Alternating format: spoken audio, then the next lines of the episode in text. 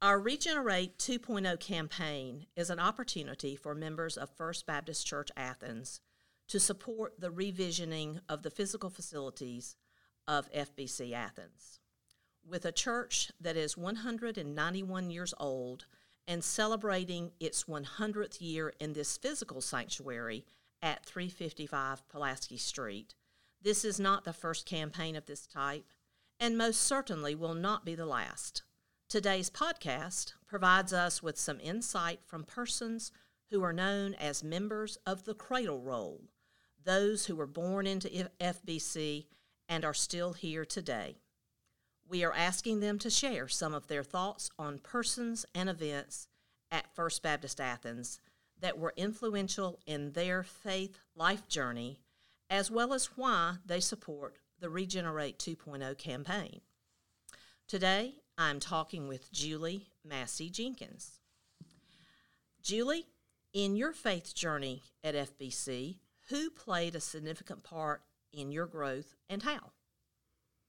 Well, after growing up in First Baptist, there have been many who have influenced my life, uh, my spiritual growth through Sunday school, and training union, GAs, which became Acteens, and then also choir there were there were many Sunday school teachers, so it's you know hard just to pick just one. But I wanted to talk about GAs and Acteens. Carol Hainsworth and Eunice Mills were, were two of our leaders. We you know had other volunteers as well, but they had a big impact on my life. We not only spent Wednesday evenings together, but a lot of times on Sunday afternoons, and we did um, mission projects together, uh, sleepovers. We we took trips to Rock Eagles, to Rock Eagle, and we learned about how missionaries brought others to Christ through their mission work in other countries, and then how we could do that right, right here in Athens. Uh, we worked hard completing our steps to, to gain um, each level. So, and they worked right there with us. Also, uh, someone that had probably the most influence in my life was Bob Farrell. He had he was our choir director as well as the youth director. Bob and Betty Jane were like second parents to all of us.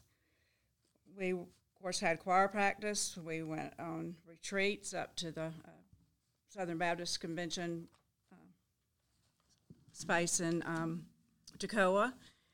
And we, we did um, many trips. He took us on choir trips all over Georgia, Florida, and Alabama. I was fortunate enough to go on two trips to um, Europe with the choir and the Farrells, and we had many fundraisers, fundraisers and different projects that we did to um, raise money for all of us to attend. And they they taught us what Christ was like by just how they treated all of us and um, everybody in the church, and as we met um, people all over the world. I guess that would be probably the most influential people. Okay. And I will endorse uh, all of those selections that you mentioned as well, because as you and I grew up in the church together, uh, I can attest that all of those folks uh, had as well an influence in my world and my life, and particularly the Farrells, because um, um, I don't know anybody who in the 70s had the kind of opportunities – and they never hesitated at all to do that with us. So I, I, I would definitely agree um, with um, your your selections as well. That, that, that's that's true. And you know, I just thought about um, I failed to mention the Appletons. They came um, while we were in high school, and their daughter Catherine was um, uh, maybe a year behind me in, in school. So I got to know them very well um, because Catherine and I became friends. But the uh, Appletons definitely had a big influence all my life. And in fact, Virginia Appleton even even started our circle. I mean, I think we were driving to the first meeting, and if she saw anybody on the sidewalk, we stopped and um, asked them if they would like to come and join um, the circle. So they they definitely ha- had a big part in my life as well. Definitely, definitely.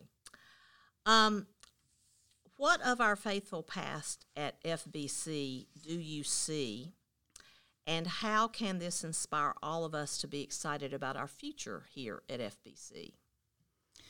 Well, over the years, I've I've been very happy that our leaders have seen fit to expand and remodel as needed. I know in the 70s, if we um, wanted to continue to be a downtown church, we sort of had to keep up with the others if we um, intended to grow. So during that campaign, I remember they made more space for the choir. They uh, enlarged the um, baptismal pool and actually, um, you know, put put it up high where everybody in the um, congregation could see it. And then they also um, remodeled the sanctuary. And actually, I, I, was the first one baptized in the um, the new pool, and uh, Donna Hopper, Donna Harvey Hopper, was the second. Um, I know during some of the campaigns, um, there were um, times when some people felt like, oh, we need to fix the furnace, but let's just fix the furnace. We don't need to add on a new, new fellowship hall. Um, there's talk about this rotunda. I mean, that's going to be really expensive. So I'm glad that um, they, they were able to, the leaders were able to influence those, those people, those deacons and others who um, felt that way, you know, that we needed to continue to continue to grow. And even so, in our um, most recent renovation, um, the air conditioner had to be fixed. And I know after being on the master planning committee, there were a lot of people that just said, "Hey, you know, let's fix the air conditioner, and I think we'll be, you know, good for a little while." But you know, we needed um, more space. We needed to be able to put the children on the same floor. We needed to consider um, the adults having to um, go upstairs or downstairs for classes. They needed to be able to um, get there um, easily. It, we ne- we needed um, space for a pl- uh, for a larger playground, and our sanctuary. Um, we needed to to do some remodeling there to um, make it more um, friendly. And also, we needed to have a little bit more space then for the choir choir as well. It has been very important to me to, to give money for this because this is helping us uh, grow and helping us be able to do more things for our community and have more space for a vacation Bible school and all um, all other, other things. And I know um, God wants us to spend our our money or His money, you know, um, faithfully and to be smart about it. But I think um, the decisions we made to, to do what we could afford, we couldn't do everything that was suggested um, was very important. So I, as one, um, you know, will continue. My husband Michael and I will continue to give through this this second phase, and um, hopefully every, everybody else will too. And I think that's the sentiment that we are all looking towards, Julie, is that um, there have been various campaigns in the past, um, and those before us um, our parents and the people before our parents and the people before those folks. Because if you look at 191 years, there's a lot of people that came before us, and they have made that commitment.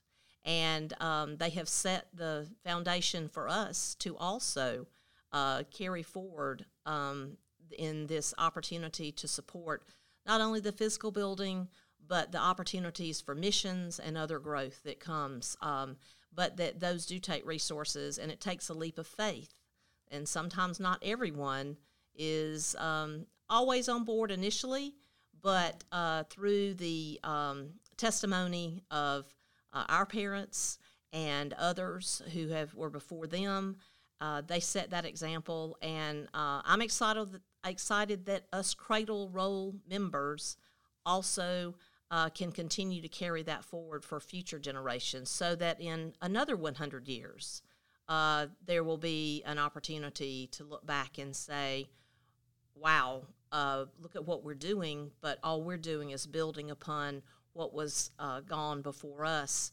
And um, that is part of what our mission and charge is uh, in being that faithful follower of Christ and supporting the ministries uh, and so I, I appreciate um, the things you've shared today and uh, look forward to where this next Regenerate 2.0 campaign takes us. And uh, hopefully, in mine and your lifetime, there will be another campaign of some sort uh, as we continue to always look for ways to provide the service to our Lord and Savior and uh, Jesus Christ. Thank you.